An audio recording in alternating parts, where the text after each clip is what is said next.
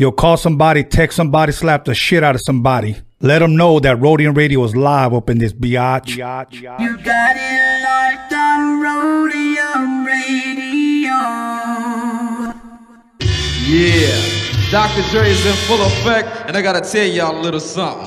Eazy-E is down with us. MC Ren, you know he's down with us. DJ Yella is down with us. Arabian Prince, you know he's down with us. Tony A the Wizard is down with us. JJ Fag is down with us. Timmy T, you know he's down with us. DJ Pooh, boy, he's down with us. Toddy B and Spade, they're down with us. My boy Ice Cube, you know he's down with us. I like to mention, so pay attention to where I'm from, Compton, but the tapes are from the Rhodium. My name is Dre, listen while I play. And by the way, I'm also down with NWA. Yo, Steve at the Rhodium is down with us. Slanging funky tapes, it is a must. We're number one. Welcome back, everybody, to Rhodium Radio episode 75. And before I introduce my special guest, I got a few announcements I got to make. Once again, I want to thank everybody that has contributed to the GoFundMe for the Chicano Rap documentary. People are, once again, are still DMing me or inboxing me and asking me, can you still give? Absolutely. And the incentives still apply. In other words, you get your name on the documentary. You could be a part of Chicano Rap documentary history. Other than that, once again, I'm selling out the High C first album that I produced, released in 1991. I reissued it with 3 other songs. Once again, it is I'm Not Your Puppet, the radio version, Take a Ride, that was not on the first album, and I'm Not Your Puppet remix, also that was not on the album. That one's available at docmixery.com. Also, the other 4 CDs that we released, 4 of them are made by Dr. Dre and the other 4 are made by me. We will be releasing others soon, but I got to get rid of these first. I'm almost out, so make sure you go to docmixery.com and pick those up. But if you don't want to buy the hard copies, for those of you that are interested in hard copies, you can still go to docmixery.com and purchase for unlimited streaming the Rhodium Mixtape Documixery. But enough that, you'll see enough of that in the during the break. But without further ado, please allow me to introduce Mariah Avila. Yes. What's up, you guys? How you doing? You good? I'm good. You know what? How was the drive coming over here? Or how far did you come from? I'm from La Puente, so like 30 minutes. 30 minutes? 30 minutes, not too far. But I'm used to driving far. You know what? I'm those kind of people that like, I had some friends that were driving to Colorado, 17 hours. I said, I'll fly and I'll meet you over there. I'm not one of those flying type of, we're driving. I don't know. I don't know what the hell it is. 17 hours just to get now. Come on. We used to drive to Texas. Really? Mm-hmm. And Washington. My mom was just like, come on, everybody, get in the car. Let's go. And would be driving 17 hours. I think Texas is 17 hours. Wow. I'm not sure. And we did that like, yeah, well, I was a kid. I had to. I had to be cool with it. Okay. Yeah. Okay. So driving is not a problem. You know what I seen the other day? Okay. And I want to recommend it because I thought it was pretty interesting. You ever heard of a guy named Walter Mercado? No. Okay. Look him up. People know him because he does this. He blocks negativity. Okay. He's an astrologer from Puerto Rico. And if you were any type of Latino, you know, well, my age, in a Mexican home, Puerto Rican home, Cuban home, or whatever, everybody used to watch Walter Mercado because they used to get their horoscope. Wait, he's on Netflix, right? That's yes, the guy. Yes, that's yes. The Mucho Amor. Mucho Amor. Yes. That guy. Yeah. That guy. Have you had a chance to watch that? No. Okay. I haven't. Check it out. Okay. Let's check it out. Is it in Spanish? Both. Okay, good. Both. But you know, it's funny because they bring out everything. People say, I don't know if he was a man, if he was a woman. You know, but it just gives his whole life, and it's weird. Like, I don't even know if you know who Liberace is, but he's like the Latino Liberace. Yeah, he wears capes, he wears all this crazy shit. But I grew up watching his ass by force because when my mom would watch the novelas, right? That's what. Of course, that was on. So, where are you originally from? La Puente. I was born in Hollywood and then raised there in La Puente. Okay. We've been there for over 25 years. Okay. So I grew up there. Okay. La Puente. And did you go to high school? I did. I went to high school there, Workman High School. elementary there. So a lot of brothers and sisters. I'm a family of 6. Oh, okay. So I have 3 older brothers, and then I have an older sister, and then myself, and I have a little sister. Okay, so your brothers protect you. Yeah, it was crazy how that turned out to be. Okay, and are your parents originally from Mexico? Okay, so my mom is from Texas, born and raised in Texas. My dad is from Mexico, Aguascalientes. Okay. Yeah, so they split up when I was about 4 or 5. Okay. Yeah, so I don't really know too much on his side, but on my mom's side, Texas. Everybody's from Texas, yeah. All right. And now, you know, since I brought up Walter Mercado on Netflix, anything interesting that you've seen lately? Whether it be a movie, documentary, whatever. I've been watching a lot of Netflix movies. Judy Garland was one of them. That was a good one. That was a good one, right? Yeah. Waco, the series Waco. Or Waco. It should have been called Waco, huh? Fucking David Koresh. Right? That guy dude. Yeah, that... And what's the other one? It's another series with the cartels. Narcos? No. With the cartels. Which one was that? Ozark. I haven't seen that one. Oh, my God. You got to watch that one. It's pretty good? It's good. I thought it wasn't going to be good, but it was like, you know, when you watch one episode, and you're like, I want more. And they're like, oh, I want more. And then you end up watching the whole damn series. Yeah. It was like that. Yeah. It was really good. I like a lot of the... not documentaries, but just like kind of like Selena stuff, La Bamba, like that kind of movie stuff. Okay. You know what? And those movies were done great. La Bamba, Selena, I forgot what other movie I could throw in there, but those movies were really, really done great. I was happy. Now, here's one thing that those 2 movies made me sad about. Okay. They get a Filipino guy to play a Mexican in La Bamba.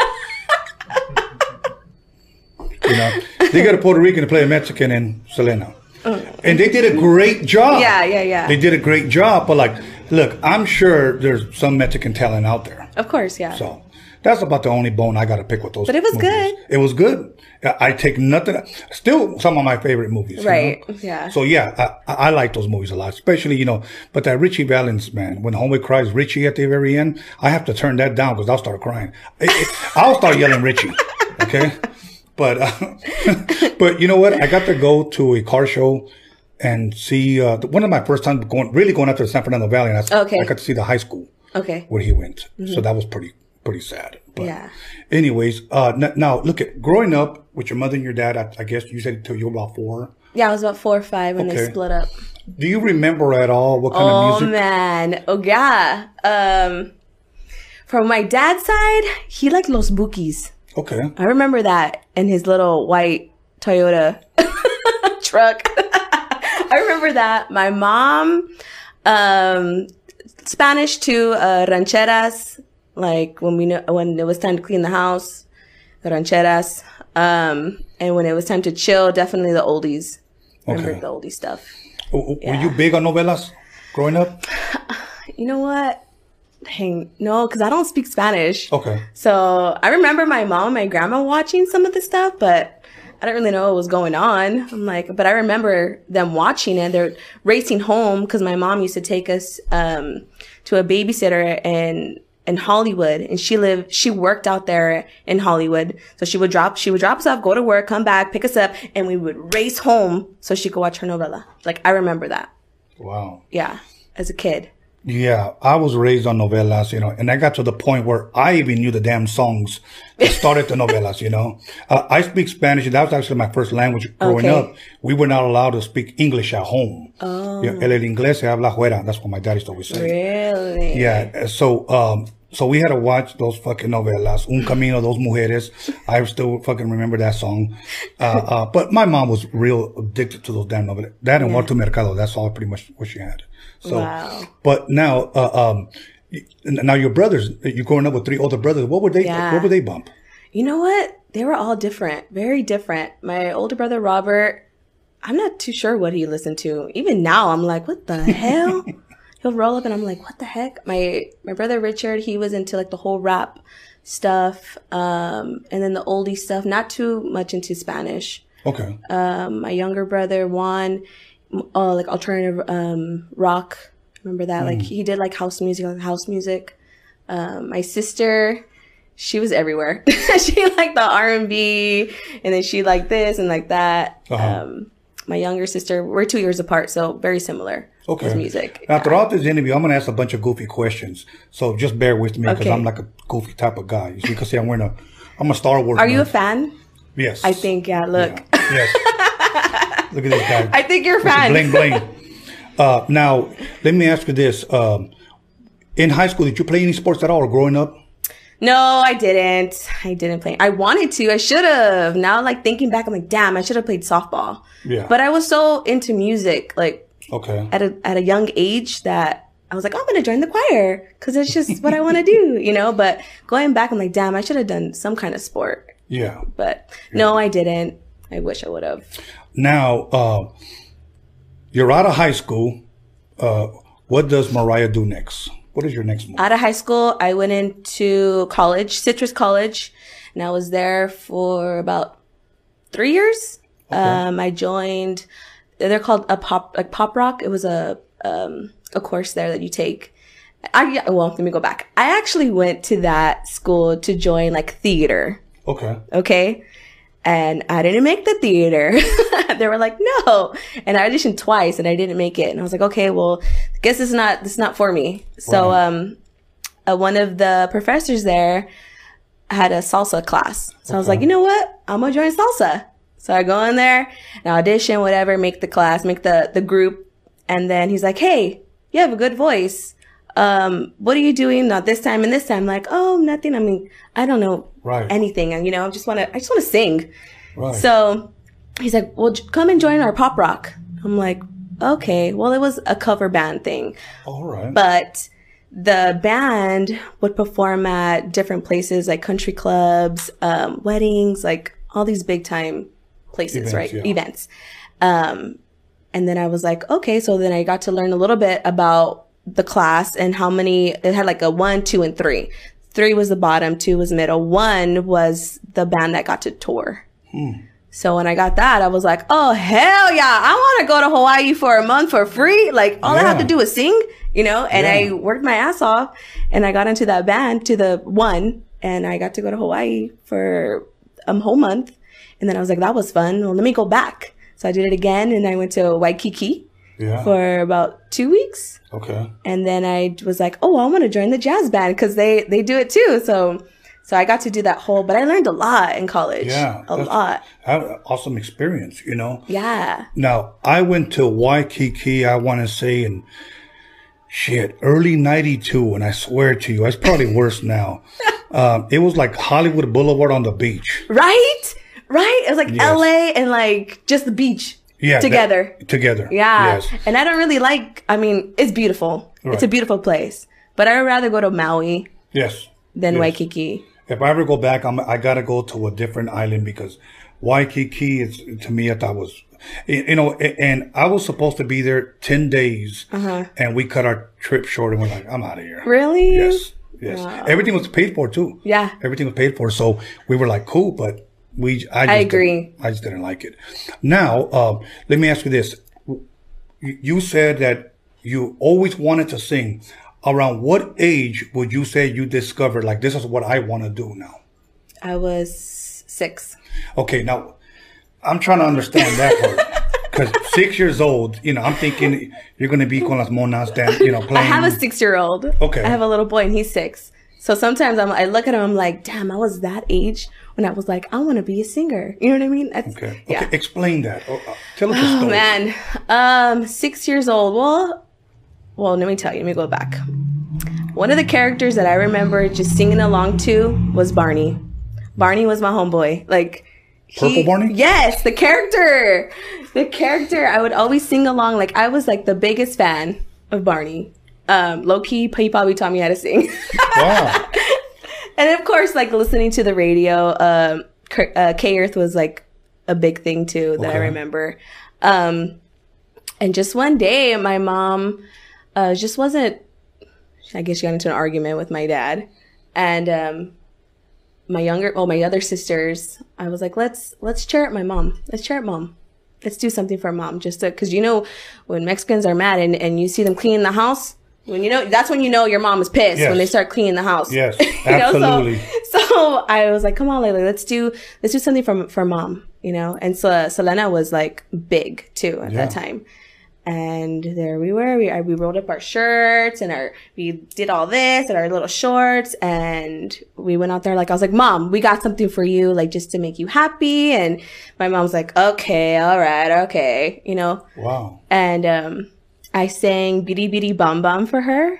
And you know when she hits a really like high note at the end? Right, right. My mom did this. And she's like, she was like, her face was just like what the hell? Like, this little girl could sing, really? You know? And to me, singing was like, I just like to sing. Right. And then after that, I was like, I want to sing. Like, this is what I want to do.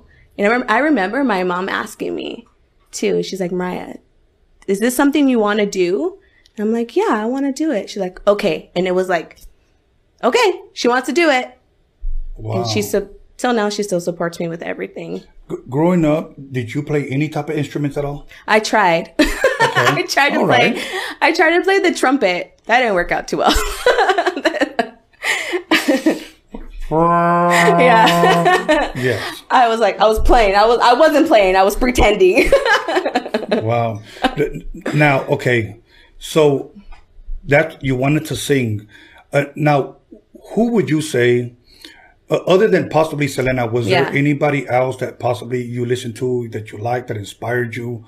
Like, who would you, play as far as, let's say women, okay, when you were growing up that you like, I wish I could sing like her, or I like her, or whatnot?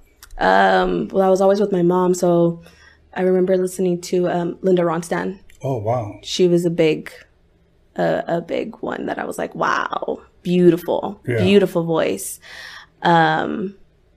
Growing up, I listened to what my mom wanted me to sing, I didn't really have like things that I listened to like on the radio, you know what I mean? Like, I listened to like NSYNC and like Backstreet Boys, like I listened to that stuff, but I was so like into the other stuff that caught my attention, like the older stuff. Okay.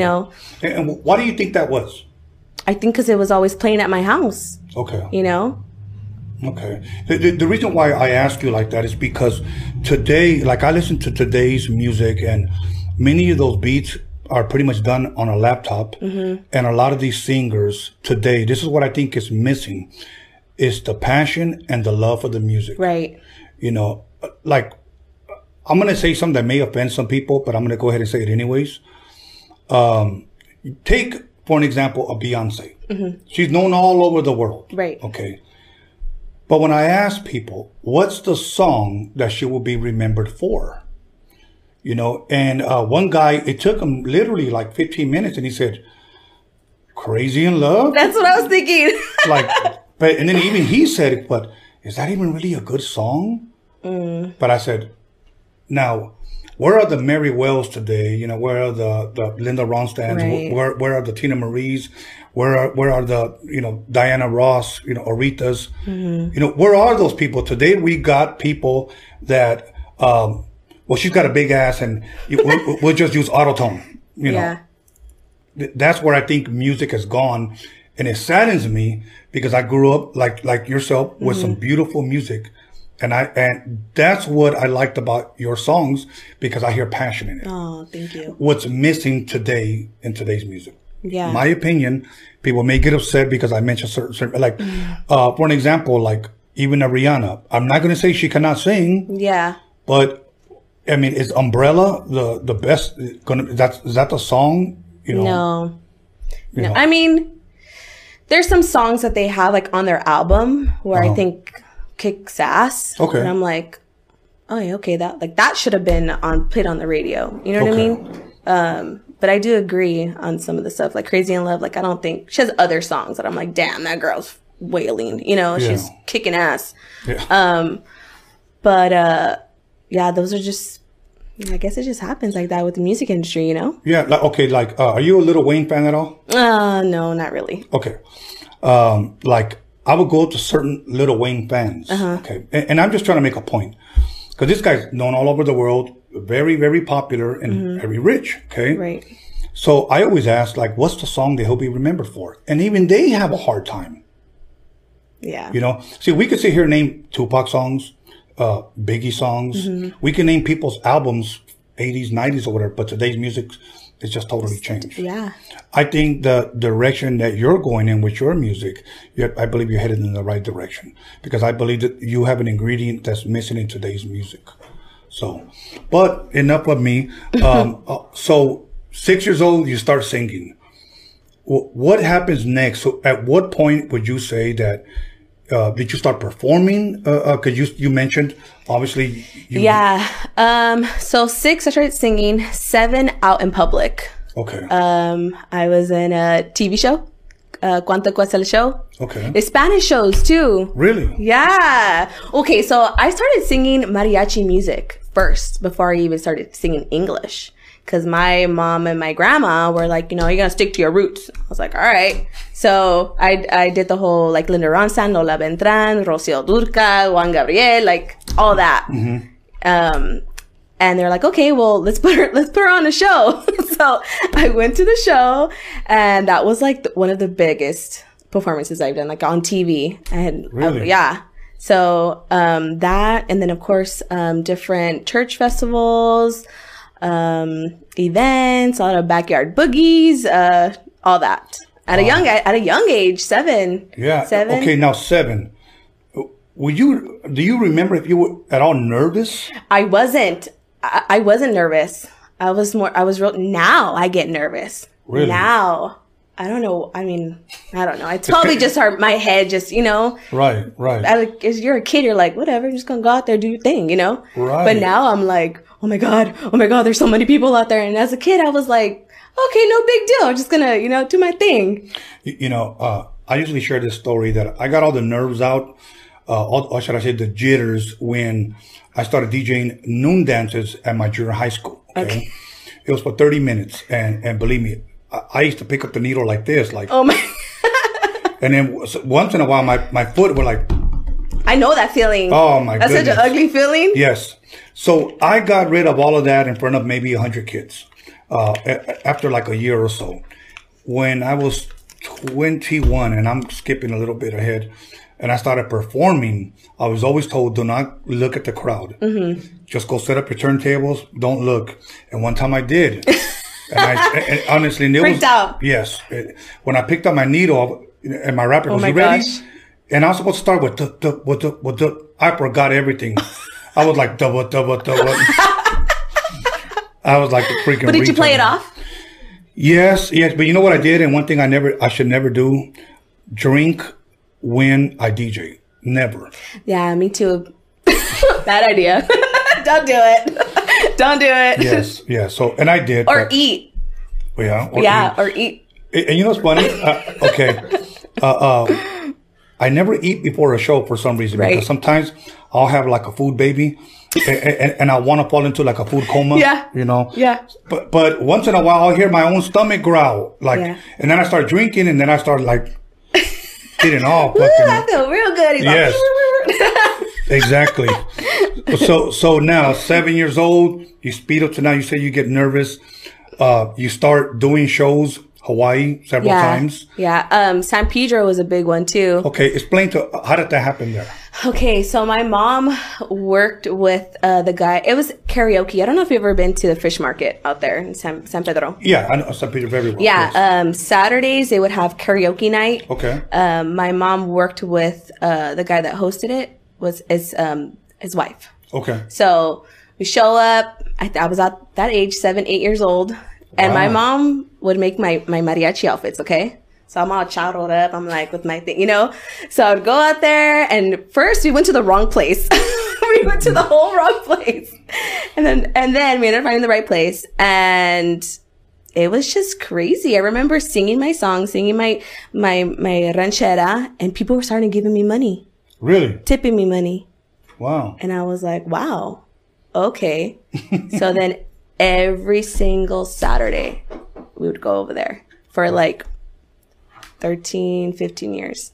Really? Mm-hmm. From La Puente to San Pedro. Every Saturday, my mom would take, at the time it was just me singing, but my little sister likes to sing too. So we were doing duets, and we would go out there, and sing and people would tip me money. And then that's how I got a bunch of my gigs. People would hire me because I was a lot cheaper than the mariachis. So they were hiring me. And at the time, I had a lot of demo CDs.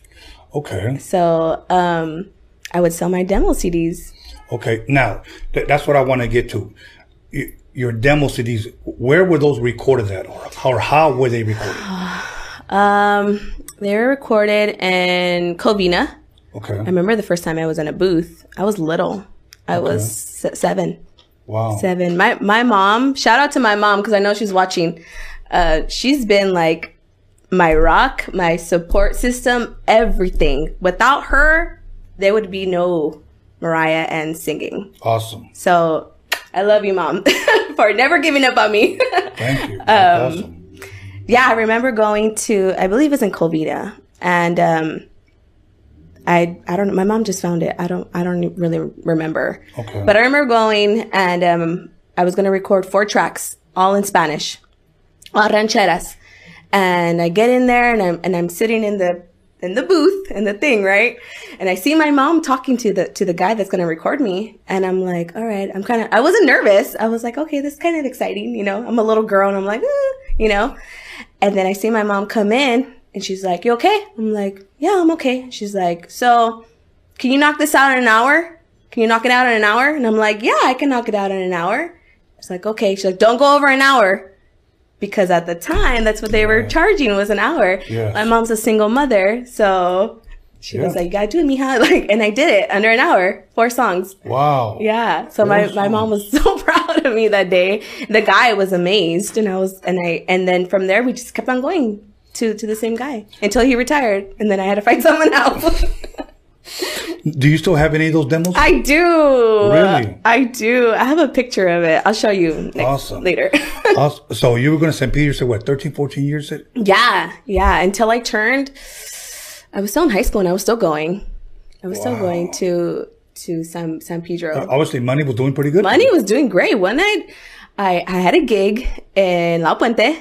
Some lady hired me in her mansion. She asked me to sing for an hour. I did that. My mom's like, you want to go to Portugal? Because I was like, yeah, Mom, let's go. Went all the way to Portugal, sang 2 songs. Was it 2 songs or 1 song? And I made like $200 just on tips. Wow. Yeah. That's awesome shit. Yeah. So I mean, it was crazy. It was crazy, crazy. I made good money. Good money. So now, at that point, you're doing, if you will, cover songs, or you're covering? Yeah, they're cover songs. Okay. All the rancheras were cover songs, like Lola Beltrán and all that stuff. And it's funny how you said, I don't speak Spanish, but all the songs you were singing were in Spanish. Yes, yes. Wow. Yeah, my mom and my grandma taught me. Really? And well, now, let me ask you this.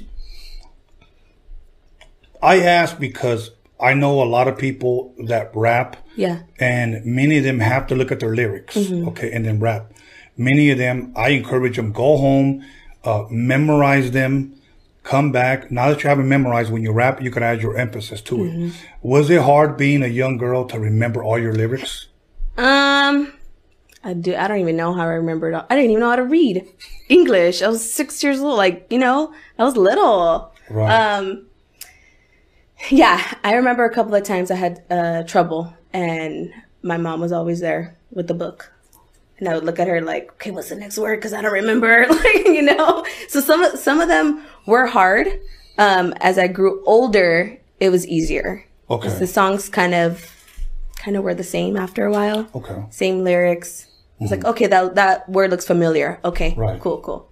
So it was, some of the songs were easy. Some of them were like, oh, I don't know. Like, I can't speak that fast. I can't sing that fast in Spanish. You know, I perform with a lot of rappers that they'll forget their lyrics. Yeah. And then they'll just start, like, talking to the crowd, trying to play it off or whatever. And then what I'll do, I'll just like, yo, so-and-so. And I'll say the lyric over the mic. Remember that time? And then you'll like, Thank you. Yes. So you that's kind them. Of like what your mom showing you the book. Heck yeah. So now, one quick question before we go to break. When you were 6 or 7 years old and you were at the studio knocking those 4 songs in an hour, when they played it back for you or when you listened to it, did you like what you heard? I think as a kid, I was like, oh, that's cool. Now, I'm like, geez, that's terrible. Like, what the hell was I thinking? Really? Or sometimes, like, even now, you know, when you're vibing in the studio, you're like, yeah, this sounds so dope, sounds so good. And then you get to your car and you listen to it, you're like, what the hell? What the heck were we, like, what was I thinking? Why was I singing it like that, you know? Right. Sometimes right. I'm like, ugh, I kind of cringe. I'm like, oh, that was bad, you know? So then I have to call up my producer. I'm like, we're going to have to do it again because I don't like it. Why? Because it sounds like shit. Like, I don't want to do it. It sounds awful. Are you a perfectionist, would you say? Yeah.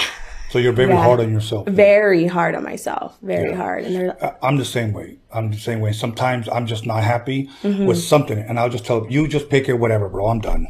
Yeah. I'll be like, doesn't that sound weird, Joey? Like my producer, well, doesn't it sound weird? He's like, no, it's not. I'm like, nah, it sounds weird. Like, let me go do it again. Like, let me do it again.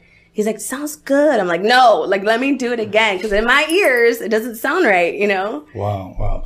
Okay, so check it out. We're going to go ahead and take a 10-minute break. We're going to come right back. Okay. And we're going to pick up on something that I've been wanting to ask you. So, all right. Okay, everybody. Once again, we're going to take a 10-minute break. So go to the fridge, grab yourself a Modelo, get your popcorn ready, call somebody, text somebody, page somebody, slap the shit out of somebody, let them know that Mariah Avila is in the motherfucking building. We'll talk to you soon. Welcome to Rhodium Radio, and I am your host, Tony A the Wizard. We started a GoFundMe page because we need you to help us meet our goal. And our goal is to release a Chicano Rap documentary. And we need you to be a part of this. Everyone who contributes will have certain incentives offered to them. For an example, I'll name one. Your name will be on the credits of the film. Everyone who gives, everyone who contributes, their name will be on the credits. That's just one thing that we have to offer. But yet, if you read the description, you'll see other incentives for your contribution. If you've seen the Rhodium Mixtape Documixery, you will not be disappointed with this documentary, shining light on Chicano rap, the Chicano culture. It is something that can be used as an educational tool now and in the future. So once again, help us meet our goals so that we can start production. And remember this, we have a voice and we will be heard. Welcome back, everybody, to Rhodium Radio, episode 75. And I want to thank everybody on the live chat for talking shit. Hopefully you guys are buzzed, having a good ass time. And for the guy that commented on my shirt, you go to Baby Gap and you buy medium husky. Okay, that's what kind of makes me look kind of buff. So, thank you. Keep it up. But without further ado, Mariah, ¿cómo estás?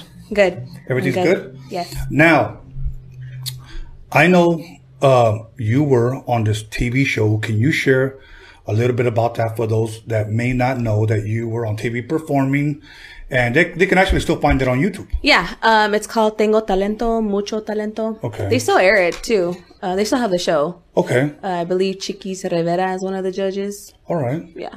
Now, what made you get on there, or who pushed you to get on there? Or I didn't want to. Okay.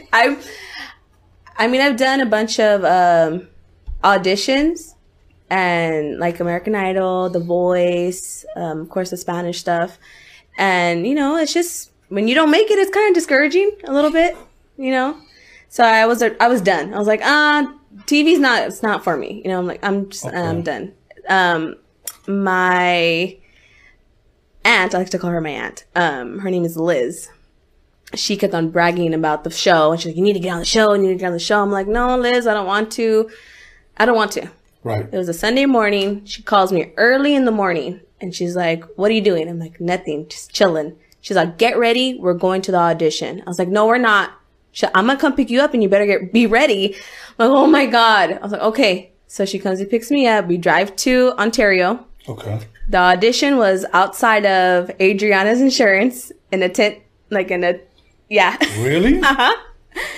And, you know, I just go in there and I'm just like, if I make it, I make it. If I don't, like, it is what it is, you know? Now, well, give us a picture. Was there a lot of people there waiting in line? There was maybe like 25 people there. And I stood in the line. They took your information. They asked you, like, your background. Well, how did you start? All that stuff. And, yeah, I auditioned. They're like, okay, well, we'll give you a call back and we'll let you know if you make it to the next level. I'm like, okay. Whatever, you know, thinking like, I'm not going to get it. Like, I'm not going to get it, you know? Then I'm calling me maybe like 2 weeks later. They're like, we want you to come out to Burbank and be on the show. And I'm like, oh my God, I can't believe this. Even at that, I was still like, I'm not gonna, I'll make it the first round, but I probably won't make it at all, you know? Well, I made it to the last round, top five. No, so there were, if you will, five. Yeah, so it was the first round, which is you get the four OKs, and then it was like the semifinals, and then it was one more round, and then it was the finals. So I made it top five. Wow. And all these were in Burbank? Yeah, Burbank. Okay. Now, let's back up a little bit. When you're there and there's about 25 people and you're outside in a tent, were you ear hustling and listening to all these? Everybody's stories? Yeah. Okay. Some of them had like really, really sad stories. And then there was other ones that they just were here just to be on TV. You know, I don't want to be mean when I say this, but I'll tell you why I stopped watching American Idol, because it almost seemed like they looked for the saddest story.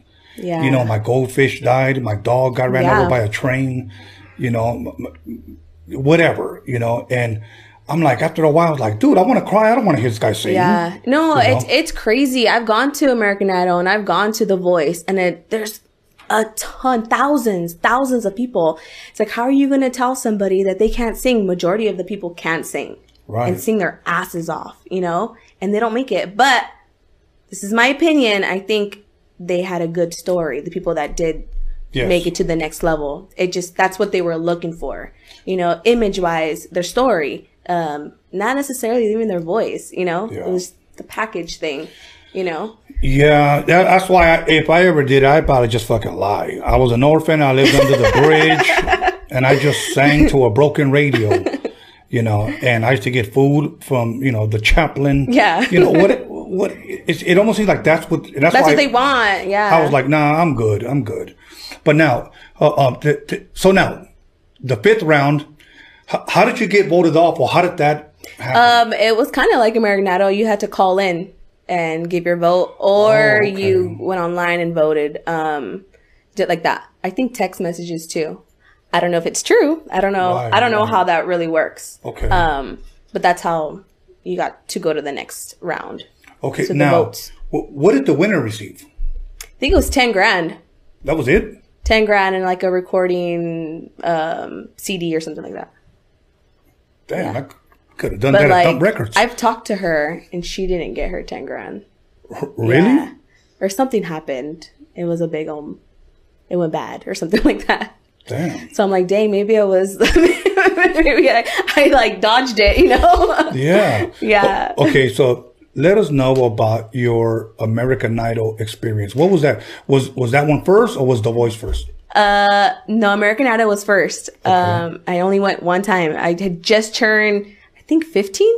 Okay. Or 16. I had just made it, and I was so excited. I was like, yeah, I'm gonna go. And I was like all confident. I'm like, fuck yeah, I'm gonna make it. Dude, I didn't make it. I was devastated.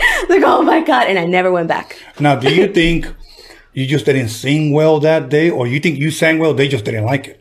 I don't know. Probably, I just probably need more experience. Now, and did you meet those three people that judged? No, you go through like 4 different rounds before you even see the judges. Really? Yeah. Same thing with The Voice. Okay, see, that's kind of crazy, because remember when, what's his name? Simon Cowell? Simon Cowell, yeah. Okay. Remember when they were showed on TV, they would show people that were singing in front of them that couldn't sing worth shit. Right. Well, it's television. Right. But you need the rates to go up. Exactly. Yeah. But how did those people make the, you know what I'm saying? Well, that's insane. They need those people so the rates can go up, so people could, you know, it's television. It's kind of like, bring us in some pendejos. Yes. You know, make the show. Yeah. You know? They'll make a fool of themselves. We'll make fun of them, and they could go home. Mm-hmm. You know. Wow. Yeah. It was an experience, though. Okay. It was cool. It was all right. We drove out to Arizona. For that? For that. Mm-hmm. Damn. A lot of people there too? Yeah.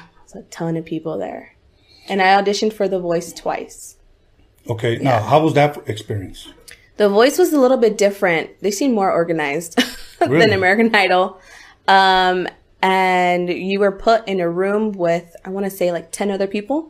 Okay. And then they would call you out. You would sing your song, like a verse and a chorus. And then you sit back down. And then once everybody's done singing, then whoever, I don't even know if they're part of like the show, or they're just, I don't know if they're producers. I don't know what they are. Staff. I don't know.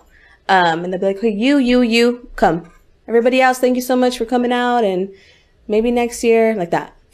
Yeah. After you stood in line for like hours, you know. But, wow. But you know what? It gives you a picture of the music industry, of everybody that wants to sing. Right, right. Yeah. And you get to, you know, meet new people and... Right. Did you hear people that were really good that didn't make it? Yeah. And I was amazed. I was like, man, that girl or the guy, damn, she's fucking singing her ass off. Didn't make it. And I'm like, wow. That kind of makes you wonder, like, that kind of made the fix was in, you know, keep certain people out, bring certain people in. Or I didn't like her fucking story. Yeah. You know, it didn't fit. That's not what we're looking for. Or her image, you know. Right. Right. Like, oh, wow. We don't, she sang great, but she didn't look good. You know, like, you know, and that sucks. It does. That sucks. It does. I'll give you a quick story of one of my boys in New York. I'm chilling with him maybe about 2 years ago. He introduced me to his other friend that produces for females out there in New York. So this guy walks in and talks to my friend. I got this dope singer, man. He goes, she's bad. She's fine as fuck. And he just kept talking about her looks. Oh. You know? And he goes, oh, yeah, but how does she sing? And he goes, no, but she got ass. Like, I'm serious, man. He goes, well, how does she sing? Oh, I can always fix that with auto-tone, you know, or, you know, we don't need, as long as she looks bad, we can make it work. And it's almost like that's what it is. Yeah. I had MC Magic here, and MC Magic, when I asked him, if you can give this generation of kids that want to make it, what kind of advice would you give them? And he said, one of the things that he said, I'm just paraphrasing what he said. Record labels are no longer looking for talent anymore. It's almost like they're looking for like a gimmick. You know, this guy, you know, covered his face in tattoos. He has a weird haircut. He just snitched. He's trending on social media.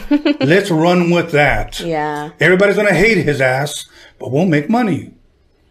You know, and real singers, you know, they sell their stuff at the swap meet. That sucks. Yeah, it does. Because especially when you hear people like, Mary Wells, people like that passed away broke, you know, and we still bump in their classic songs, you know. Today's music today, we probably won't even be talking about them 5 years from now. Yeah. You know, but that's the state of music today. Now, talking about the state of music, at what point would you say, if I can use the word, you decided to take this very serious where now your songs are out there, people can listen to them, and who was the producer that you teamed up with that you said, let's go to the studio, let's record, I want to release my stuff? So, well, I started singing English at 11. Then it changed. Everything changed. Okay. At 11 years old. I was like, nah, I mean, Spanish was still a thing for me. I loved it, but I was like, nah, it's just, I can't see myself doing it, you know? So that changed. Then it went into English. And then I did the whole college thing, and then I joined a band. Right. When I joined the band, that's when I was with them for 4 years. Okay. And then from there, I was like, I can't see myself being in a band forever. Yeah. You know, I was like, man, I have a 6-year-old too. So not just myself, but for my son too. And then I got the opportunity to link up with Cazell. Okay. And then I was like, I got to do it. Okay. What year did you link up with him? It's been a year already, so last year. Okay, yeah. And how did you meet him? Oh, man, I met Cazell through Rocky Padilla. Okay. Yeah, I was singing backup for Rocky at one of Cazell's shows, and I guess they saw me. They had an eye out, and they liked the whole band, so then when Cazell was going to do another show, they hired the band too. So Rocky was like, hey, since you sang backup for me the last time, you want to do it again? And I was like, sure, let's do it. Okay. And that's the opportunity came up after that. Okay. Now, for the people that may not know who Rocky Padilla is, that is Hispanic MCs from back in the day. Yes. Okay. Because a lot of people ask for them. They request them, you know, for the show. Yeah. You know, and I met Rocky just a couple of times. Okay. You know, I think, shoot, probably one of the last times I saw him in person was like in the 90s. Oh my gosh. Yeah, it was like in the 90s. That's probably the last time. That's when he was with what, Thump Records? Thump Records. Yeah. Yeah. As a matter of fact, I saw him with Bill Walker. Okay. Yeah. But that was probably like the last time I saw Rocky. So if you're watching Rocky, much love, much respect. Shout out Rocky. We're going to get you on here soon because he has a lot of history and he sang a lot of choruses. Mm-hmm. And a lot of the things that people are doing now, he was doing back then, you know, for a long time. And as a matter of fact, I know people that live in my neighborhood that are fans of his. You know, yeah. So, well, yeah, he's from Hacienda Heights. Yeah. So that's like 12 minutes from my house. So now you hook up with Cazell. What does he tell you what we're going to do? What was the plan or what was it that interested you to go with him and start recording? He told me that Joey Quinones was going to be my producer. Okay. So I was like, okay. And I had just heard about Joey. Okay. And it's just crazy how life happens like that. Yes. And I was like, man, this, at first, before I even knew Joey, I was like, man, this guy could freaking sing his ass off. And I was like, and he plays all these damn instruments too. Yes. I was kind of amazed. So when he told me that Joey was going to be my producer, I was like, what? Okay. Like, it was kind of like a pump thing. Like, I was like, all right, cool. Like, and he's a writer. So that really encouraged me to be like, okay, this is cool. This is a great opportunity. This is something that I want to do. You know? Now, for people that may not know who Joey is, he's from a group? Yes, he's from, he's the lead singer from The Sinceres. Okay. Yeah. Now, a year ago, let me tell you how I heard of them. Okay. Melo Manés, Mentirosa, Mas Pincon, Rhyme Fighter. I could name all of his songs. He calls me up and he tells me, dude, he said, and this is, I think we had just started this podcast in September. Okay. He said, dude, you got to get this guy named Joey from The Sinceres. And I was like, what is he saying? He goes, dude, you just got to listen to his shit. Go on YouTube. You'll find it, blah, blah, blah. And I'll be honest with you, I was truly blown away. Yeah. And then he goes, this guy plays all the instruments. This guy this, this guy that. And I was like, what the fuck? Yeah. You know. Freaking nature. Because the last time that I heard anybody play all their instruments was Prince. Okay. You know, and I'm a big fan of Prince. Okay. As a matter of fact. He's right here. Right there. There he is. So pretty soon maybe I'll have a Joey Quinones one. You know. So I heard, and I started doing my homework on him. Mm-hmm. And as a matter of fact, I reached out to him, but I don't think, since we don't follow each other, I don't think, you know, he was able to read it or whatnot. But that's another guy that I would like to get on here as well. So now you meet him, and how was that, knowing that? I was a little nervous when I first met him.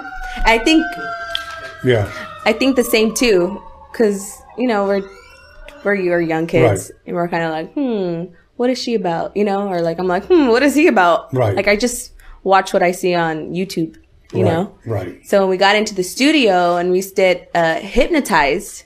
Okay. It was so funny because I started singing. I guess he had never really heard me sing. Okay. And he looked at me. He was like, that was good. He was like, that was good. And then from there, it's just, the covers were first. And when we got into the original stuff, it was different. It felt different, you know? Now, let me ask you this, because you have cover songs and then you have original stuff. Mm-hmm. What do you enjoy doing better? Of my original stuff? Okay. Yeah. I think doing cover songs is a little... People get a little, you know... Right. Okay. About it. Oh, I mean, sorry. Yeah, what can you do? We're sorry. So, you live and learn and you grow from there. Right. So now... So you meet him, he starts producing, and it's all live instruments. If I'm correct. Okay, it's all live instruments. So you go in there, and how many songs did you track with him as far as cover songs before you actually went to the original stuff? Three. Okay. Hypnotize, What Can I Do, and Something on Your Mind. Three. Okay. Three. Wow. Yeah. Wow. And those songs are available now for people to listen to? Yes, they're on iTunes, Spotify. You can check them out on YouTube, too. Okay. Yeah. Okay. So, yeah, it was three. And then we got into an original song, and that one's Agree to Disagree. Okay. Yeah. I heard that one. That was the dope song. Now, did you write that song? Did you have any input in writing that song? No, that was all Joey. That was all Joey. The only thing is that at the time, he was going through some stuff with the relationship stuff. Okay. And I was going through some stuff too. So it was like all the stuff that he wrote down, he just put it all out. But at the same time, I was feeling some type of way because of the relationship I was in. And it just worked. Wow. It worked. It's crazy how that happened too. And I didn't even know until after. because we talked. We're like, yeah, this is how. I was like, no way, this is happening to me too. And so I was like, well, no wonder. Like, right. No wonder it was like cool to vibe with because we're going through the same thing. Right. Okay, that's a good. So, are you guys still working together? Oh yeah, we're still working together. We finished my album, and then right now we're gonna do another cover, and then hopefully some more original stuff. Okay, I have some questions that I want to ask Gazelle, but I'm gonna wait on those because they're pertaining to the cover songs. Mm-hmm. You know, because I know that a lot of those cover songs you have to cut. Clear, kind of like the way we had to clear samples, right? You know, it's yeah, I get it. So now, the original stuff, you say you like to if you will, do the original stuff more than you like to do the cover songs because certain people feel a certain way. Yeah. Now, how were you performing like all these songs?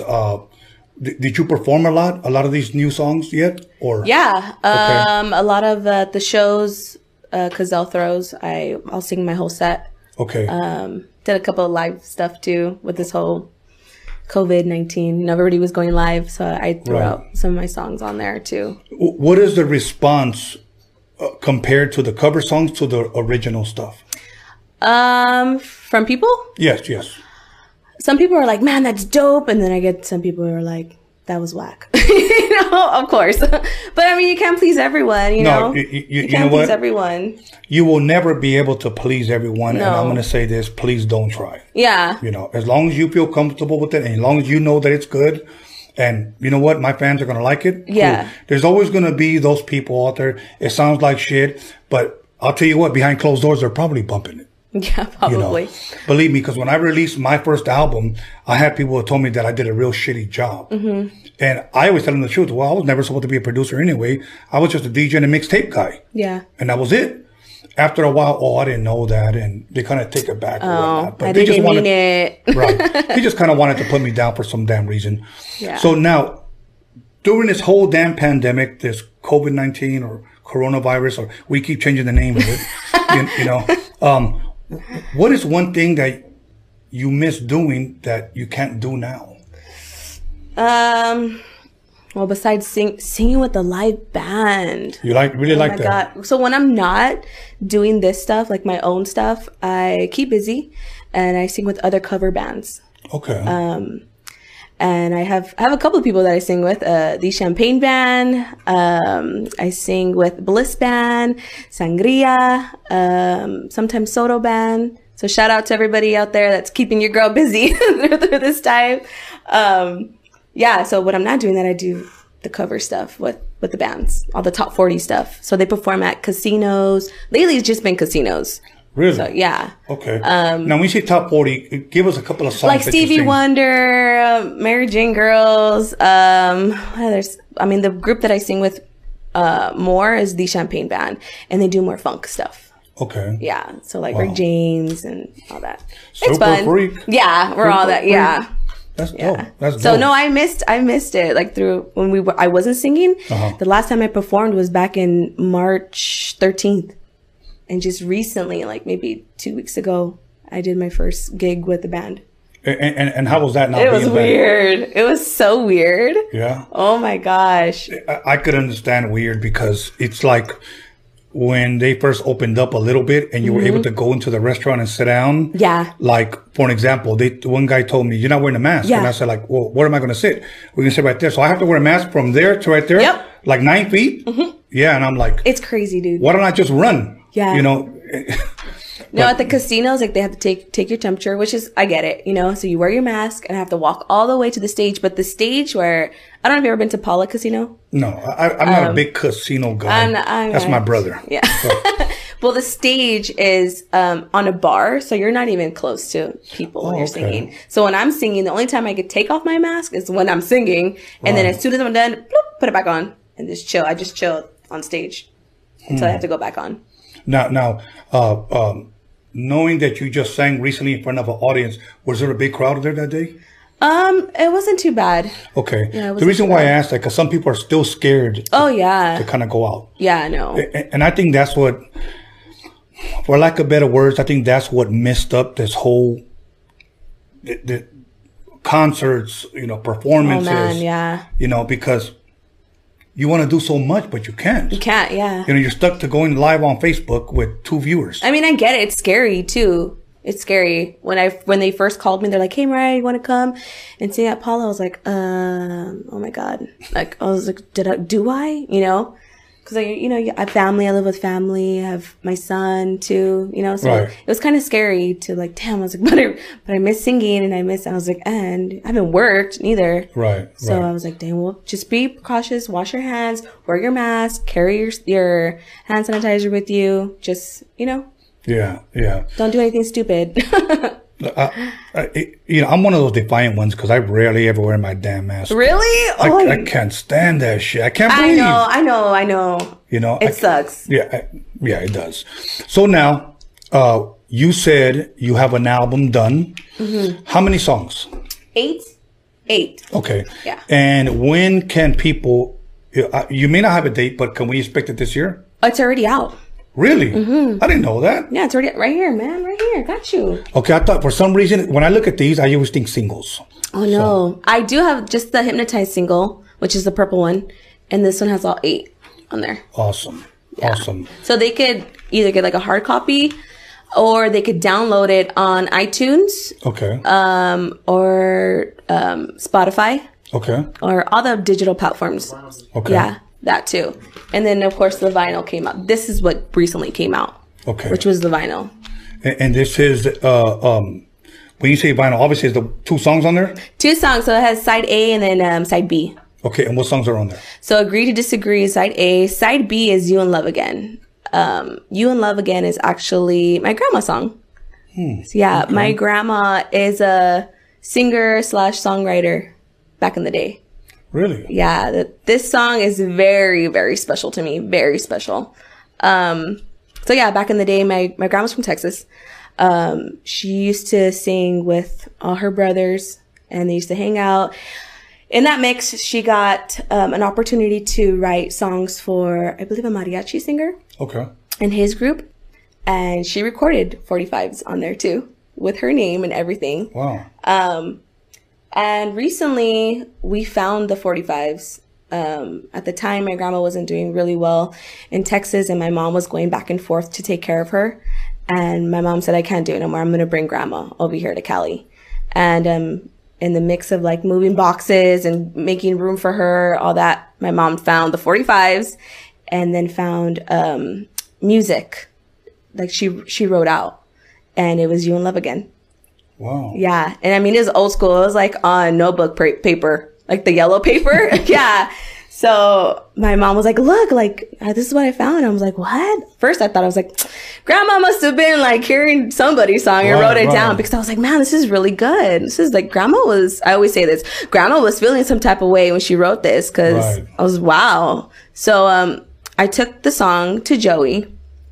And I was like, listen, it's just lyrics. I don't know what the melody is. I don't know. I was like, but it would be cool to put something together, because at the time she was still alive. She just passed back in May. Oh, okay. So thank you.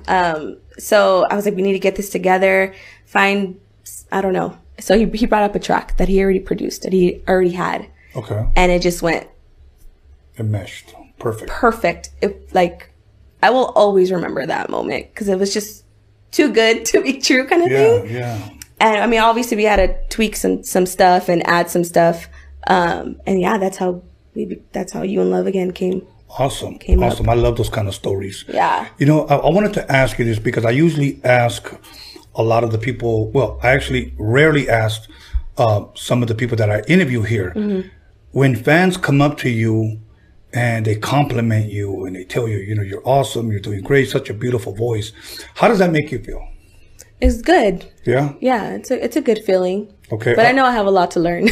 Yeah, I understand. Yeah. I mean, because I remember when I would get off the turntable and I would perform, I was always one of those people that I would always get embarrassed if somebody would always compliment me. Mm. It was a real humbling experience, for me. And I had to literally at one point ask my brother, like, what do I say back? And just tell him thank you. Thank you, yeah. You know, tell him thank you. So for me, it's a real humbling experience when, especially even today, me being 52 years old, and then I'll go to a restaurant and somebody says, hey, I watch you on Rhodium Radio, yeah. or I had your first record, or I had this, or I had that. It still humbles me today. Yeah. So if there's any type of encouragement that I can give you is stay humble. Yeah. Stay definitely. Humble. Because, you know, the last thing that we ever want to know, and I've heard it plenty of times, when people would refer to a certain female or a certain artist, I can't stand that motherfucker. Yeah. You know, I like his music. I think he's a dope rapper, but he's a fucking asshole. But she's a bitch. Yeah. Pretty much. That sucks. Yeah. Okay, so here's what we're going to do. We're going to go ahead and take a little break. When you come back, you're going to sing for us, right? Yeah. Awesome. Awesome. Okay, everybody, we're going to go ahead and take a Modelo break right now. And for those of you that drink White Claws, you can now log off. Me. So, my boy John Elkins just finished drinking a White Claw. Okay. But it's all good. I love my brother. Anyways, make sure you call somebody, text somebody, page somebody. Okay. For those of you who still have beepers, let them know that Mariah Avila's in the motherfucking building. We'll be back in 10 minutes. Welcome back, everybody, to Rhodium Radio, episode 75 of the podcast that slaps your crush your fat ass with a fat ass dick. You're back now to Golden Shower Hour, and I got Mariah Avila and DJ Cazell in the motherfucking building. What's up? What's up? How you doing, brother? You good? I'm doing good, brother. How you doing, man? I'm good, man. You know what? How far did you drive from? I know it's a little bit. Came from Rialto, so yeah, I was a little bit further than Mariah, you know. But we made it, so we're here. So I say about maybe an hour or so. Okay, for people that may not know who DJ Cazell is, share a little bit about yourself. Well, basically, man, to start out the early 90s, you know, I used to play house music. So I was a house music kind of cat. Did a lot of concerts, a lot of shows at a young age, and just pretty much took it to a different level as I got older, man. Okay. Pretty much it, yeah. Okay, and now, if I'm correct, you DJ for Bobby D Presents? Correct, yeah. I work for Bobby D and Uncle Snoop Army and all the concerts they do out here in Cali. I'm pretty much the guy you guys will see out there in the background, man. Now, I don't do a lot of bragging about a lot of DJs because there's a lot of DJs that I don't really like. Not that I don't like them personally. I just don't think they're that damn good. But this guy is good. Whenever you get a chance, check him out. Now, you know what? Explain to us what the hell happened to your Facebook page because you had a... Man, you know what, dude? And it's funny because people keep asking me, well, dude, what happened? Did you get hated on? This and that. And you know what? I really can't just finalize it where, you know, this person's hating on me or they call because I play a certain music. But what I think I'm coming down to is all the music that I mix. You know, if you don't license a certain song, you play a certain jam, then they right away they take you off. So I think that's probably what happened, to be honest, man. And other people are saying, well, maybe somebody's hating, you know what I mean? And you just never know. I'm never going to get the truth, you know what I mean? But right. I think it could be just because of the music I use and the stuff that I mix. Licensing just hit me up and that was it. And it's funny because I started getting messages before that happened saying, oh, we're going to take you down. And then before that, it said that someone's trying to break it to my Facebook. And I was like, wait a minute, they sent me an email to verify that it was me. So I was like, man, I just can't call it. I got pretty much lost after that, man. Right. So, it can go either way. Yeah, you know, pretty much.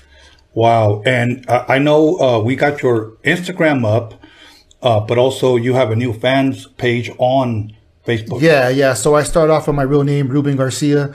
So just hit me up on that. You know, if you guys want to, you know. Okay. Now I want to ask you this. Do you like Facebook better than Instagram? You know what, bro? And I'm going to be real with you, okay? So don't laugh at me. So anyways, I only deal with Facebook, bro. And I haven't, I dealt with Instagram. And let me tell you the reason why.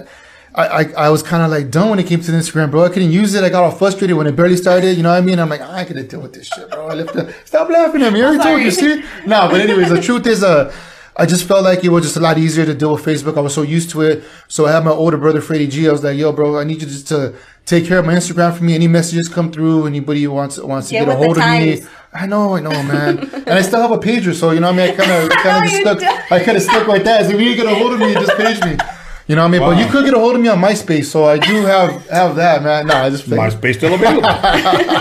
Damn. No, but that's the truth, man. So that's, you know, my Instagram, I have my brother taking care of that. So if you guys do message me and try to get a hold of me and I don't get back to you, just blame him, you know? Okay. We'll blame him. So you don't have a TikTok, do you? No, I don't. Oh, my gosh. Do you have a TikTok? No, I don't.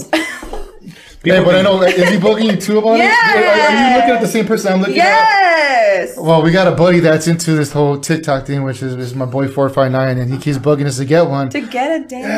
Yes, man. Because I don't know, dude. I'm just not into that. You have to get with the times. Yeah, I know. I guess. Like my team, they have Twitters, Facebooks, Instagrams, or whatever. Right. I like Instagram better than I like Facebook. Me too. You know, period. 90% of the time I'm on Instagram. 10% of the time I'm only on Facebook just to post and get out. Yeah, yeah. But people write me so many damn messages that I don't reply to them, and I'm like, dude, go to Instagram, bro. So, but some people just don't get with the technology. Do you have more followers on Facebook or Instagram? Instagram. But I would have had way more on Instagram already. But like I was sharing with you guys earlier, this is my fifth page because four of my pages kept getting deleted. I would hit 2,000 followers, delete. Like they would log you out. So, you know, it isn't so much that I think Instagram didn't like me. I just think somebody was hating on my ass. Right. Yeah, that's probably it is. You know, period. So now, tell me your story, how you heard of her. What did you think when you first heard her sing? You know, bro, it all started off as a conversation. You know, I had a conversation with my wife and my boy 459 and my brother Freddie G. We all were talking, and it was after a show, and I was like, man, dude, like we're talking to do all this music that's coming out, all these shows that we're doing. You know, we got to do something, man. We got to kind of just form a label and try to get something out there. You know what I mean? This is what the industry's missing, is this type of music. You know what I mean? And I'm like, all right, cool. So I'm like, well, we'll see. You know, we'll see what happens. And I was so focused on doing concerts, you know what I mean? Doing oldie shows, you know, building this whole soul-y sound. And my boy Rocky was doing a lot of our backup music for the artists that I will book. So I tell Yo Rox, I got this artist coming up. You know, I got the sheet music. Need you to learn the music. He's like, all right, cool, got you. So during that time, we're listening to other artists, other singers, and I'm like, all right, this person sounds dope, this person's cool. So I'm like, nah, I'm not ready, you know. So I was telling my wife, like, man, you know, what do you think everyone's talking about doing a label? I just can't find that right person. She goes, well, just, you know, give it time, and we'll see what goes on from there. So anyways, Rocky comes up, hey, dude, I got an idea, dude, I got this girl. So Rocky's always been my boy, you know what I mean, for a long time. People that may not know what Rocky Padilla, yeah. Okay, Rocky Padilla. Yeah, Rocky Padilla. Hispanic MCs. Hispanic MCs, Rocky Padilla, yeah. Not Rocky Sylvester Stallone. No, not that Rocky. So Rocky Padilla basically was telling me, he's like, yo, bro, you got to check out my backup singer, bro. She's dope. I'm like, okay, well, let's see. So she did a show, and I paid attention to her, and I was like, all right, yeah, she sounds dope. Okay, cool. But I was like, all right, well, let's see how she sounds with other artists, you know what I mean? And I booked him again for a different show, Rocky Padilla and his band, and she just happened to be a part of that as well. I got a little snip of a song that time. Yes. So I said, look, and I was like, look, Barry, yeah, bro, I'm going to come in when you guys are rehearsing. Yeah. So I went in the rehearsal, and I sat in, and I was like, okay, cool, let's see. And I started hearing her, and I'm like, damn, this girl is hitting these notes, these high notes, and I'm like, yeah. Dude, I was like really impressed. So I sat down, I looked at Rocky, and he looks at me, and I'm looking at her, and I'm like, okay, well, I'm still listening, all right? I want to find, and I was just like wanted to find a reason to be like, nah, she's not dope. This ain't her. And dude, I was just like, dude, she's dope. I never even sang that song. I was just messing around because the artist wasn't there yet. The band needed to rehearse. Okay. Right, so this was like, what song was it? You know, there was a couple of songs, and I think me going in circles. That was one of them. There's another jam too where you hit that note like high. I'm like, damn. I know, I can't remember it too. But anyways, I was like, dude, she's dope. She walked out, and I was talking to Rocky Padilla, and I'm like, bro, she's dope. I told you, bro. And go, she's from your neighborhood too. She's in the area. She's from Puente. I'm like, what? Are you serious? And I'm like, all right, cool. So we walk outside. And she's walking out. He goes, go talk to Mariah. Cool. So I walk up to her, and I said, hey, Mariah, I just want to say you sound very dope. I like how you hit those notes. I like your style. I go, look, I have a plan. I kind of threw down the idea with her, what I wanted to do. And I said, look, we're planning to do a label. This is what we're doing. At that time, I didn't even have a name yet for the label. That's how it came to where we were just so confused about what we wanted to do. I just knew that, I'm going to start a label. I'm going to do it. And, we're like, cool. At that time, I still had a studio, had an office, and we were working with my boy Joey Quinones, and he was working there at my studio as well. So we were like, I was telling him too about what we got going on, and he was like, cool. At that time, we were running out that studio where we had our own little radio station called Icon Radio, and we were transitioning things. You know, I mean, everything kind of took a little pause, and we were transitioning things and making it to an actual recording studio because I knew that's the route I wanted to go. So, anyways, I'm like, okay, cool. I kept in contact with her, started talking to a ton of ideas. And I conversated with my boy 459 and my wife Tanya, and I'm saying, look, I'm going to do this, man. I'm going to just get this label going. I'm going to establish it, and I want to get this situated. And I spoke to Rocky Padilla, who was a big influence on this too. And I told him, hey, brother, out of respect, you know, you're the one that brought her in. I'm letting you know what's going on. I'm definitely going to work with her. I want to do singles. Well, you know, I'm game too, bro. So even anything, I'm here for you. I'm like, all right, cool. He goes, you're going to start a label? I'm going to do it, bro. He goes, well, I got your back, bro. Let's do this. I'm like, all right, cool. So long story short, I talked to her and I said, okay, cool. I talked to my boyfriend. I talked to my wife. I'm like, we got to set up a meeting with her, have her come in and kind of give her an idea of what we want to do. So I'm like, cool. I go, but man, we don't got no music ready. We don't got this and that. And we're like, man, you know, we didn't know which route to go. Cause I throw concerts, bro. So I know how to go from A to Z, you know, I mean, pretty much with a concert and how to get that together. But coming to music and getting that set up on an actual artist and working with them, like, man, I was lost, you know what I mean? So I'm like, well, you got to learn somewhere, you know what I mean? Trial and error, you know what I mean? I just figured let's just work it from here. So we called her into my office. We came in and she brought her mom. I was like, oh man. She's watching. Whoa. She's watching. Hey mom, how you doing? Okay, so anyways, she brought her mom in and I was sitting down in the meeting and Ruben was there with me too, 459. And we're there. I'm like, okay, cool. I told him before, like, all right, dude, I know what I'm going to say. We're going to go through this. This is what we're going to do. This is the plan. This is my idea. Bro, when she got there, I kind of froze. I see her and her mom. I'm like, oh, man. My mom's intimidating. Yeah. Just, so what do you want to do? So what are your plans? So what are your ideas? I'm like, all these questions. So I kind of froze a little bit, bro. And I'm like, all right. So then I said, you know, I'm just going to break it down and say, look, man, this is my goal. This is what I want to do. I don't know 100% which route I want to take it, but I have an idea where I want to be, and I heard your daughter, and this is where I want to bring the music. Or I love this soul-y sound. This is the kind of concerts that I throw. This is the sound that I like. Oh, it's just oldies. This is all you want to do. I'm like, well, yes, ma'am. You know me. I feel this is the music, that industry that I'm in, and this is what I love to do. So I'm like, she's like, okay, cool, and she's like, well, what is the name of your label? What are you doing? And I was like, Industry Music Group. And she's like, oh, okay. And it's weird how it all worked out. It happened like that. I go, this is the music that the industry's missing. So this is what we're putting together. This is my group that we work together as a team to make happen, to keep this music alive. So I was like, all right, cool. And 459 looks at me. He's like, okay, cool. Like, you know what I mean? Well, you know, what do we got going on? And I was like, all right, awesome. So we came up with the name and we formed it that way. And it worked out great. So I told her, I said, look, This is my idea. You know what I mean? I want to sign your daughter, but I need time to do that because we want to develop her as an artist. Because at the time, she wasn't doing much besides, doing her background singing. She was a part of a band at that time. Yeah. And I was like, look, ma'am, I don't know where it's going to take us, but I promise you I'll give it my all. My team will give it all, and I won't fail her, and I won't fail you. I'll do whatever I can to make sure that she's heard and to get that music out there. She goes, okay, so how long are we talking about signing? And that's when all the technical part came in, and she was like, I don't need to think about it. This and that. I said, all right, man, I want you to think about it. And I give you my word. He goes, yeah, well, everybody promises this or everybody promises that. I'm like, oh, God, it's not going to happen. Mom jerk. And I just told her, I go, look, man, all I like to say is just give me a chance, an opportunity.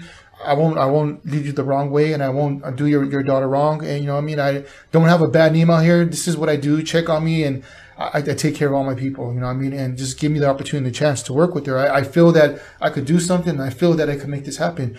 Okay, we'll think about it. We'll get back to you. So she walks out, and I'm like, man. And then my wife, she sees me because inside the studio we have the cameras in there, and she's like, what happened? And he goes, you look all stressed out. I'm like, I don't know if it turned out right. I go, I hope it did. And then talked to my boyfriend for night. Goes, hey man, no, you know, it looked like it sounded right. It was okay, but now I'm gonna just wait till tomorrow. So tomorrow came by, and it was here and gone. I didn't hear from it, man. So I think it was like a week, huh? So it took a while, yeah. It took a while. And during that time, we were already working with Joey Quinones, getting music developed, getting stuff together, because I wanted to be a step ahead, to have music set up and have everything arranged of what we wanted to do and kind of have something presented to her. So we kind of talked it out, and I told her, okay, so what do you want to do? And what music are you looking at, and what style you want to get at? And she wanted to do something different. And I was talking about, well, I think for this first song, we need to do a cover. Okay. And I go, the reason why...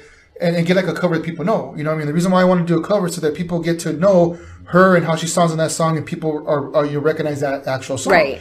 So we're like, cool. So I let her pick, and she picked Hypnotize. And I'm like, okay, cool. Hypnotize, yeah, that'll be cool, Jam. All right, cool. And, you know, Joey was overhearing it. He's like, okay, cool, Hypnotize. And I think during that time, he was barely starting to produce some stuff, and he was already working some music out together to get that set up. So he was like already one step ahead while we were talking. I'm like, all right, that's awesome. So anyways, I'm like, all right, hypnotize that. That's cool. Yeah, that'll be good. You know what I mean? So let me look into it and do it the right way. Because again, you mentioned earlier about licensing and doing all stuff. Dude, I didn't know anything about that, but I had to learn. Yeah. So that song is owned by several different people. So I had to turn around and look to find who wrote the song. And everybody knows, you know what I mean, the original artist. I'm like, man, well, you know what? I got to turn around and find out who actually owns the writing part of it. And I did that, and I got help from Rocky Padilla. He's like, look, man, this is what you need to do. You know, go through this channel and you'll be able to find your information there. And I happened to do it. It took about 24 hours to find the person. They got back to me, worked out the numbers, and I was able to license that track and to get that song out there legitly to be able to do an actual cover. So we did it, and it was the best thing for us. And the reason why I wanted to do the cover again, like I said, I wanted people to know her and that already know that song to kind of see how, you know, how she sounded with it and kind of familiarize with that song already. And then with her voice and be like, well, who's this Mariah Avila person? And which will be easier for me to put out an original song. So I kind of like backplayed each other, and it worked out, man. And I told her, okay, now we got to do the video. So we did the music video, and we did it in front of my mom and dad's house in La Puente. La Puente. Yes, it was awesome. We actually, I had my neighbors that called me, hey, I'm gonna park a lowrider in your parking lot. That's so many lowriders. Yeah, yeah, it was crazy. All we needed was like 15 came. Shout out to Oldie Style. Thank you very much for their support, man. They came through. So it was funny, man, because the neighbors were all game. I parked my RV. We had in the side. It was a dressing little area. We blocked up the side of the streets, bro, and we made that little section like it was old, like from back in the days. Yeah. And we have my buddy Jimmy Reyes, which is her boyfriend now. Anyways, hi babe, and he's watching. Anyways, he's a good friend of mine. I called him, and said, hey, dude, I got an idea. You know what I mean? I want to see if you want to be involved in this. He goes, well, I've never been involved in this. I don't know what to do. Like, bro, we're just. It's gonna be natural. You're gonna play like her boyfriend and play like, you know, a crush basically. Yeah. And we put it all together. It was cool. You know, it's cool. So shout out to my boy also Concrete who did the video, and we put all our ideas together, and it worked out pretty cool. You know what I mean? It was like she was leaving the house and taking off, and she seen the neighbor across, and she had a crush on, like saying hi, and at the end of the story they all kind of hook up. So it worked out great. Dope. So anyways, man, people love the video. And that just led out to something bigger, and it just worked out from there. It's almost at 1 million views. Almost at 1 million views, man. Wow, yeah. Wow. Yeah. I was going to say, how about the response? But you said almost at 1 million views. Yeah. Yes, almost at 1 million, man. So I'm like, I'm really happy with that right now. Now, with the product that he came to the table with, as far as the production, the video, how was your mom? Yeah, I got to finish that up. I kind of just fast forward everything. But you know what? And she, we had another meeting. So we sat down. We had another meeting. She came in. I'm like, man.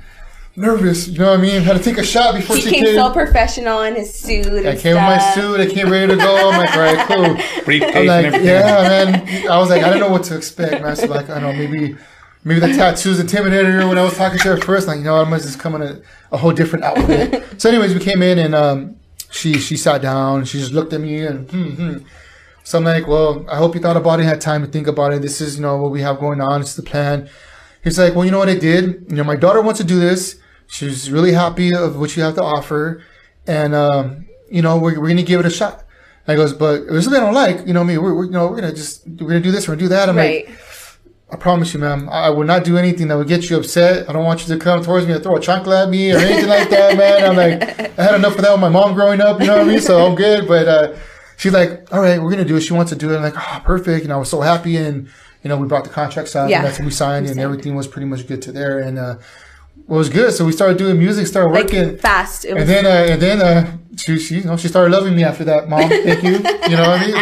But yeah, you know what I mean. And it was great. So she seen what we were able to do, and and it worked out really awesome for that. Man. Now we talked about American Idol, The Voice, and Mucho Talento.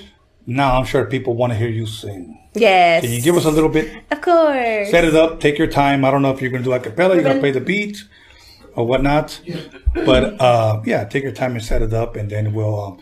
I know we got some stuff that you guys brought. You guys want to give away to the fans? Yeah, yeah, definitely. So we did. We brought some. Is that your phone? We brought her single, Hypnotize single, which is the first single that we released, and we also brought her album, and we also bought her full length CD that which was released as well. So I'll let you handle however you want to give away your giveaways, man, or count, or whoever messaged you, or. However you want to do it, it's all you, brother. Okay. So are we just waiting for the track? Yeah, we're just waiting for a track. Like the speaker or no? Just play it from your phone, and then just yours. Yeah, and then just you can put it up there if you want to hear it a little bit closer. and then give everybody an opportunity to hear your... Wait, this is hypnotize or... You want to do agree, right? Agree, let's do agree. Yes. Agree, disagree. And, and this one is Agree to Disagree. It's an original song. Yes. Okay. Yeah. Awesome. Original song produced and written by Joey Quinones. Okay, so give us about a verse. Is that cool? Okay.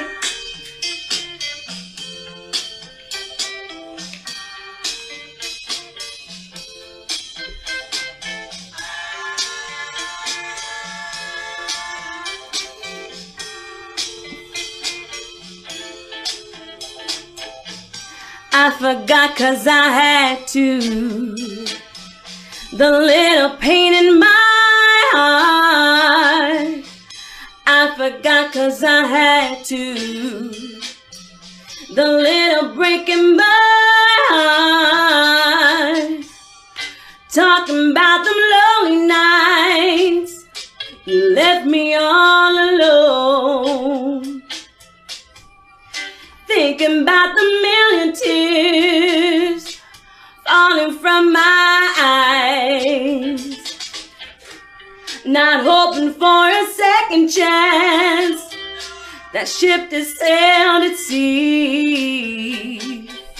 And if you're asking for another try, agree to disagree. Yeah. Awesome. Everybody give a round of applause, please. Thank you. Everybody out there watching, you better round of applause. Thank you. Okay? That was awesome. That was awesome. And that's also available right now on our 45. I don't know if you want to show them real quick. Yes. We've been advertising. You could get that at industrymusicgroup.com. Okay. Or on Bandcamp. Just search for Industry Music Group. Bandcamp. So, okay. It's awesome. Okay. Now... Oh shit, man! That shit was dope. That shit was dope. Thank you. Now I know you said industry music group. Yeah. Because you said this is what you feel the industry is missing. Exactly. And I believe that is very true. Exactly. I mean, keeping live music alive is very important to me. You know, I come from a background of music. My dad was from a band called Impersonations when I was younger, so I remember growing up the sound. You know what I mean? That oldie sound, that feeling.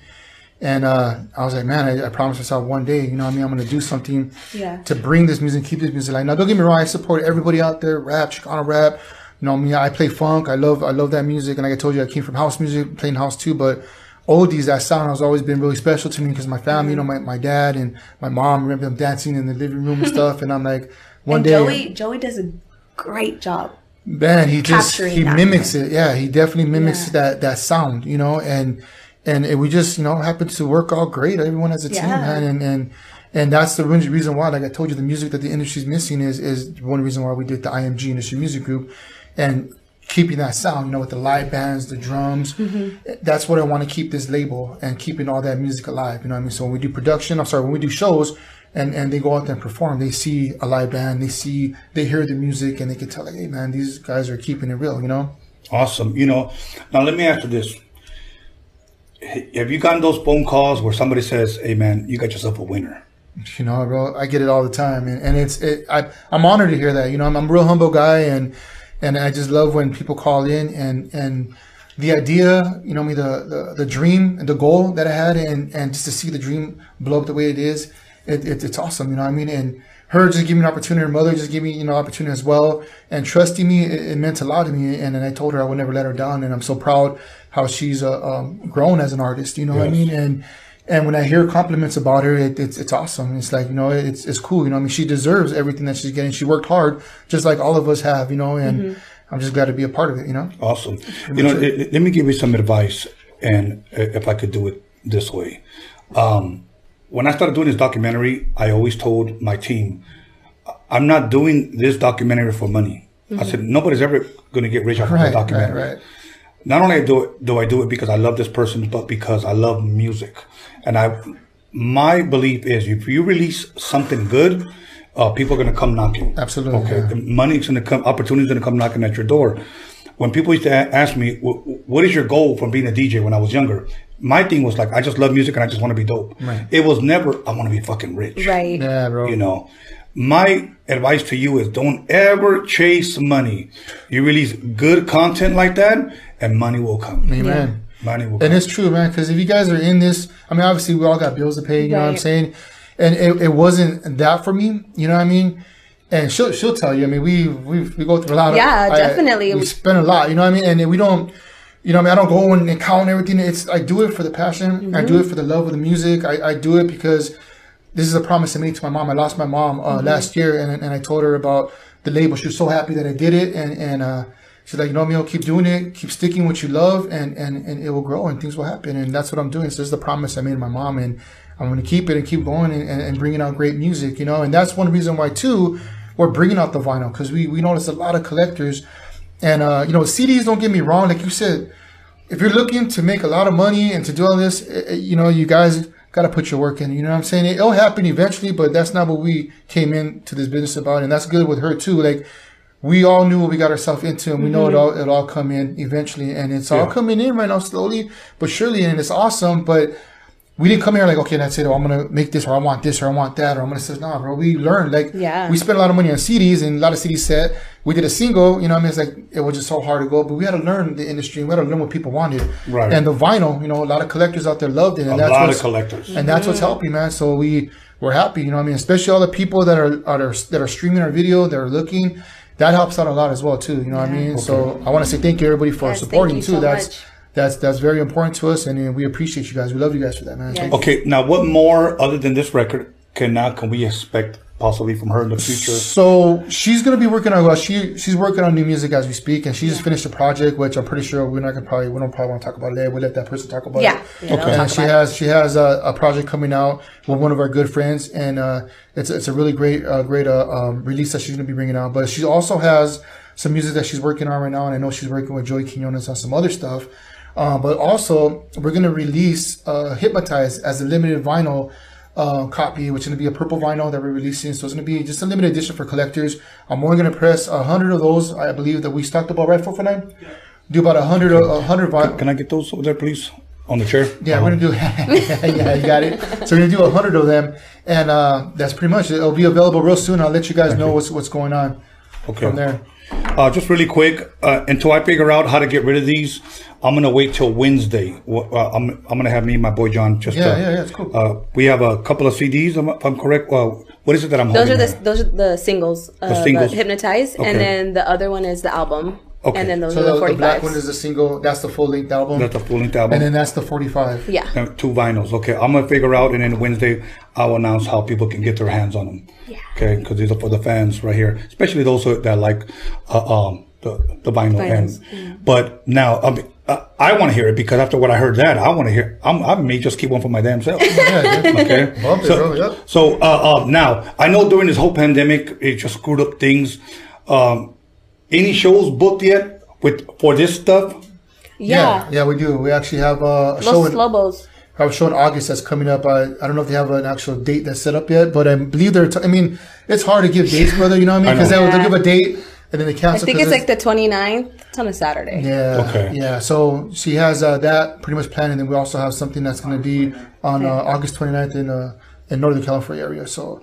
That's going to be another one. She's going to be performing with the Sinceres too. Yes. So awesome. That's going to be so. But again, anything could change. Things, you know what I mean? With this whole COVID thing, bro, it sucks. You know what I mean? Because we had a show that was set up too, our Soli show that we had that we're really looking for. We had the Love Lights that were going to come out. That sings "How Can I Tell My Mom and Dad I've Been Bad," and it was awesome. And she was going to be set up with that too. And we had to postpone it too. And sucky part about it is I can't give a date for that because we don't know, you know what I mean? We don't know what's going to happen. So yeah, pretty soon with this pandemic, we're going to be fucking walking around wearing trash bags. But for sure, new music will be released. Yeah, so definitely that's what we're doing right now. You know, DJ Cazell Presents, which is my production company. We're still around. We're just putting a lot of stuff on pause, obviously, with the shows. And we're focusing a lot on the label, Industry Music Group. We got a lot of great things coming out. Another artist, like I told you, I mentioned my brother Rocky Padilla before. We have his new music coming out as well. And you played me some of that. I gave you a sneak peek, bro. And I'm telling you, he's gonna be. Well, you're gonna see him on his album. He's gonna be under Rocky, so that's probably why I was referring to Rocky earlier. So I wanted to try to just, because it's a different sound, we want to just go with a different name, you know. But still Rocky Padilla, and we're gonna be releasing him as Rocky. So we already finished. I want to say 6 songs with him already, 2 original jams, and that Joey Quinones wrote, and they're awesome, really dope jams. and he'll be releasing those pretty soon. So I'll be getting that information out there soon. So just follow us on our website, industrymusicgroup.com. Our social media. Yep. Awesome, because I'll tell you what, that little snippet that you heard me was also some fire, man.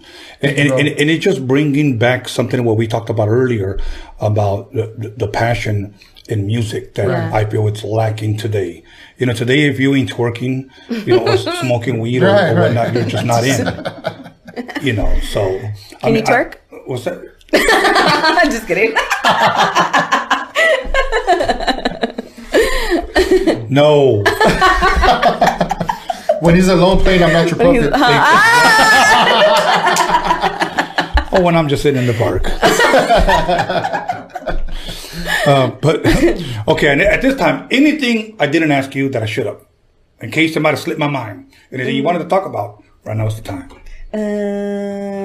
Anything you wanted to bring up, I might have missed. I don't know. That's pretty much good, yeah. All right. So we got the shows coming up, you know. She got that situated, and she got the new vinyl that'll be coming up real soon, which is the, like I said again, the limited edition Hypnotize vinyl. But yeah, new videos. I don't know. Yeah, that's what it was. So another video that we'll be working on, and I'm actually really excited about that. Yeah, so that's going to be the song she was talking about that her grandma, her grandma wrote. So we're going to be doing a music video to that one as well. Don't have a release date on that yet. We're just getting everything game planned. We try to plan our videos and get like a story to them, you know what I mean? So we can kind of, you know, feel the vibe of what she's going through. So it takes a lot of it. It's like writing a movie, bro. You know what I mean? We're right there scripting everything out and trying to put things together. But Concrete's freaking amazing. Hey, man, much love to Concrete. Love you, my brother. Thank you guys. Thank you, and thank you, bro, for the help, man. It's But you know what? That's also what videos are missing today. Right. Today, somebody would, again, I go to sound like a broken record. Somebody's parked in front of a liquor store. They got a girl twerking in slow motion. They're drinking out of a red cup, blowing weed at the fucking camera. They're throwing fake money, like if they really got it like that. And that's rap videos in a nutshell today. Right. You guys are bringing great content. That's what we're trying to do, man. We're trying to bring memories. You know what I'm saying? Like if someone's going through heartache or pain, I mean, music is the answer, bro. You know what I mean? That soothes the soul. You know what I mean? You're going through issues. Where do people go? They listen to music. So we want to kind of bring the music together along with our videos as well. You know what I mean? Yes. To kind of be like, hey, I was going through that, or hey, I did that, or, you know, whatever the case may be.